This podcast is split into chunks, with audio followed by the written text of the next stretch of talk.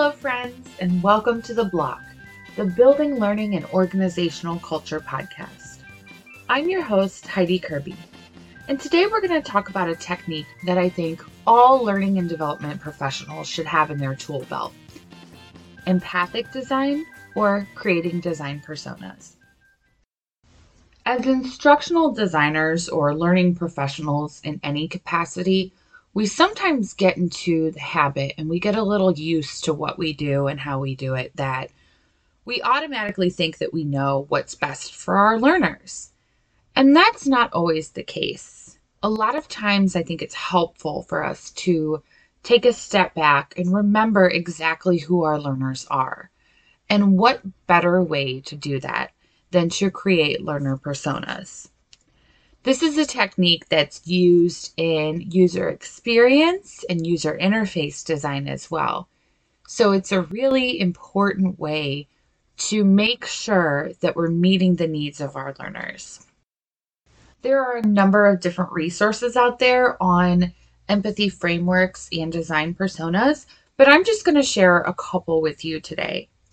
The first one is the Empathy Framework by Kouprie and Visser, created in 2009.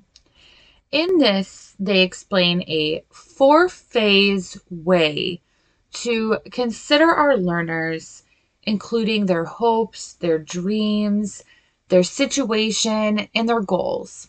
So, the first phase of this empathy framework is discover. This is where you explore the person and their situation and their experiences. And this is where your curiosity is really piqued about the person. You can kind of think of this as the brainstorming phase because you're really just exploring right now what the person is thinking, where they come from, their backstory. I don't know if you're like me, but I'll sit there and people watch somewhere and I'll create an entire backstory for a person that I've never met before that I just see along the way. And that's step one. Phase two is immerse. This is where you kind of put yourself in the person's shoes. This is typically where, if you're creating a persona, you give the person a name, right? And you really want to just let your mind kind of wander throughout all of these phases to really get a good picture of what your learner looks like. The third phase is connect. This is where you draw from your own experiences and your own memories, and you're able to make a connection with this learner on an emotional level so that you can know and start to understand what it is that this learner wants and what this learner needs in regards to learning objectives, in regard to the deliverable that you're producing. And then finally, phase four of this is to detach. This is where you step back and objectively look at the world that you've created for this learner and make sure that it's complete and accurate and a good picture. And then you also reflect on, based on this persona you've created, you reflect on the goals of the learner. And this is how you then align to your learning experience. I'll share the link to that framework in the show notes. But there's another empathy map that I want to share with you from Dave Gray and Connie Malamed where it's simply just kind of a four quadrant setup with a place in the middle for an image or an idea. And then the four quadrants represent what you're mapping out. So, first you decide who you're empathizing with, and then you create four different areas to brainstorm what that person says, what they think, what they feel, and what they do. And once you've filled in those with the different ideas that you have, you have a space to kind of come up with a conclusion. Again, it's about putting yourself in the learner's shoes and creating a, a story about your learner that can help you to best understand their needs and to create the set of deliverables or the experience or the objectives that that learner needs. Again, I'll share the link to that specific post in the show notes. But what does this actually look like in practice? How do you actually turn this into a learner persona? In my experience, I've created personas for a number of different learning projects because it really helps me when I don't know a lot about the need or when I don't have a ton of technical knowledge on the type of learning experience that needs to happen. And so, one important thing for me is to have a photo.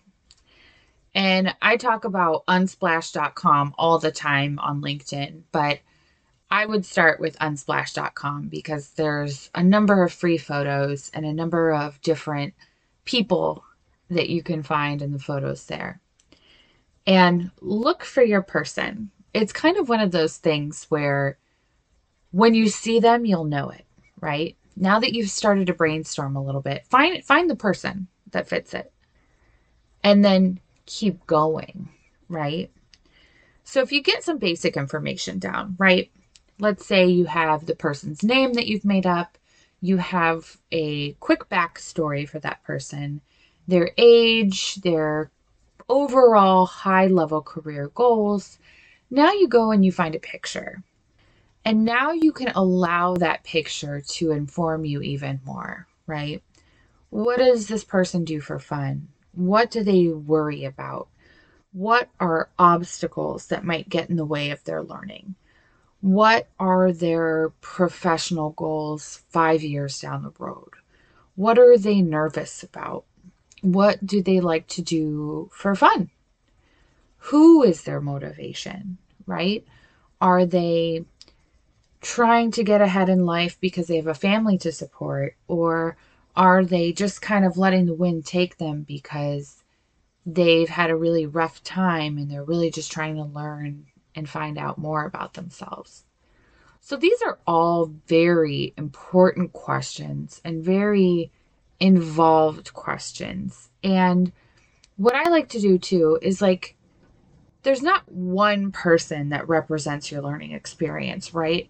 So I like to come up with at least three if I'm really trying to build out a learning experience, I need at least three different personas of the type of person who's going to consume the information. So, for instance, just to give an example, if I am implementing a new LMS, I might create a persona of my end user. And the first one would be the person who likes to go in and explore everything in the LMS and likes to do a lot of professional development outside of what they're required to do.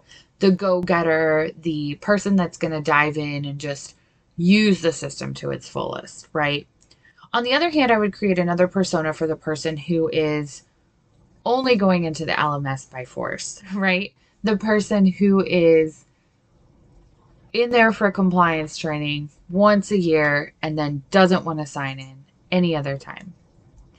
The third person I would create in that scenario would be the LMS admin, right? The person who's using the back end of the LMS and what their needs are and how those needs are going to be a lot different than the person who's only seeing the front end, right? And if you noticed in that example that I just kind of made up off the top of my head, I didn't go with an instructional design problem, right? I went with implementing an LMS, which might be an instructional designer's responsibility, or it might be a learning and development manager or an LMS administrator. So the point there is that it doesn't really matter which part of learning and development that you're working in.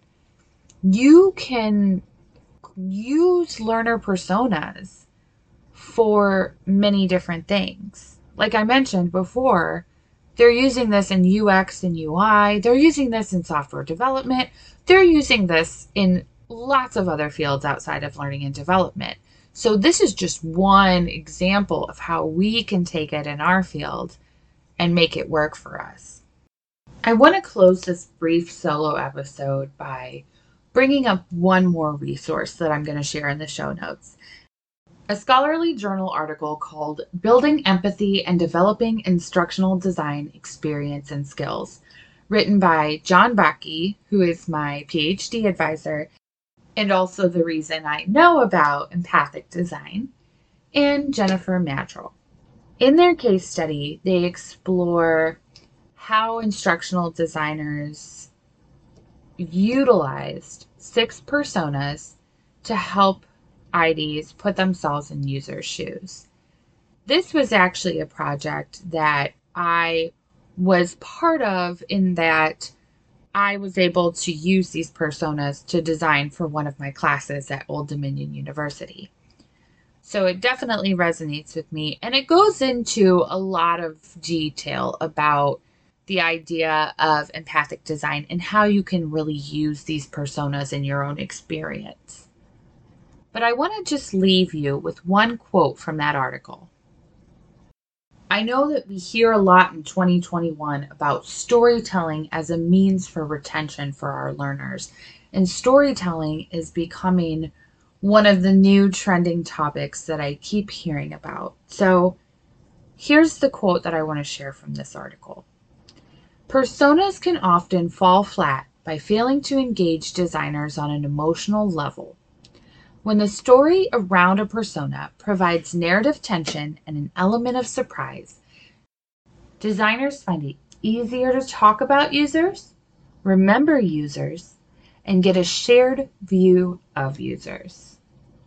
So if you've never used this idea of creating a persona to inform your design work, I would highly encourage you to at least give it a try. Because if nothing else, it can actually be really fun to make up backstories for your learners. But I think you'll find that it provides a ton of value to your learning deliverable. Thanks again for joining me on the BLOC. If you enjoyed this episode, please share it with friends and review us on your favorite podcast platform. I hope you'll tune in again soon.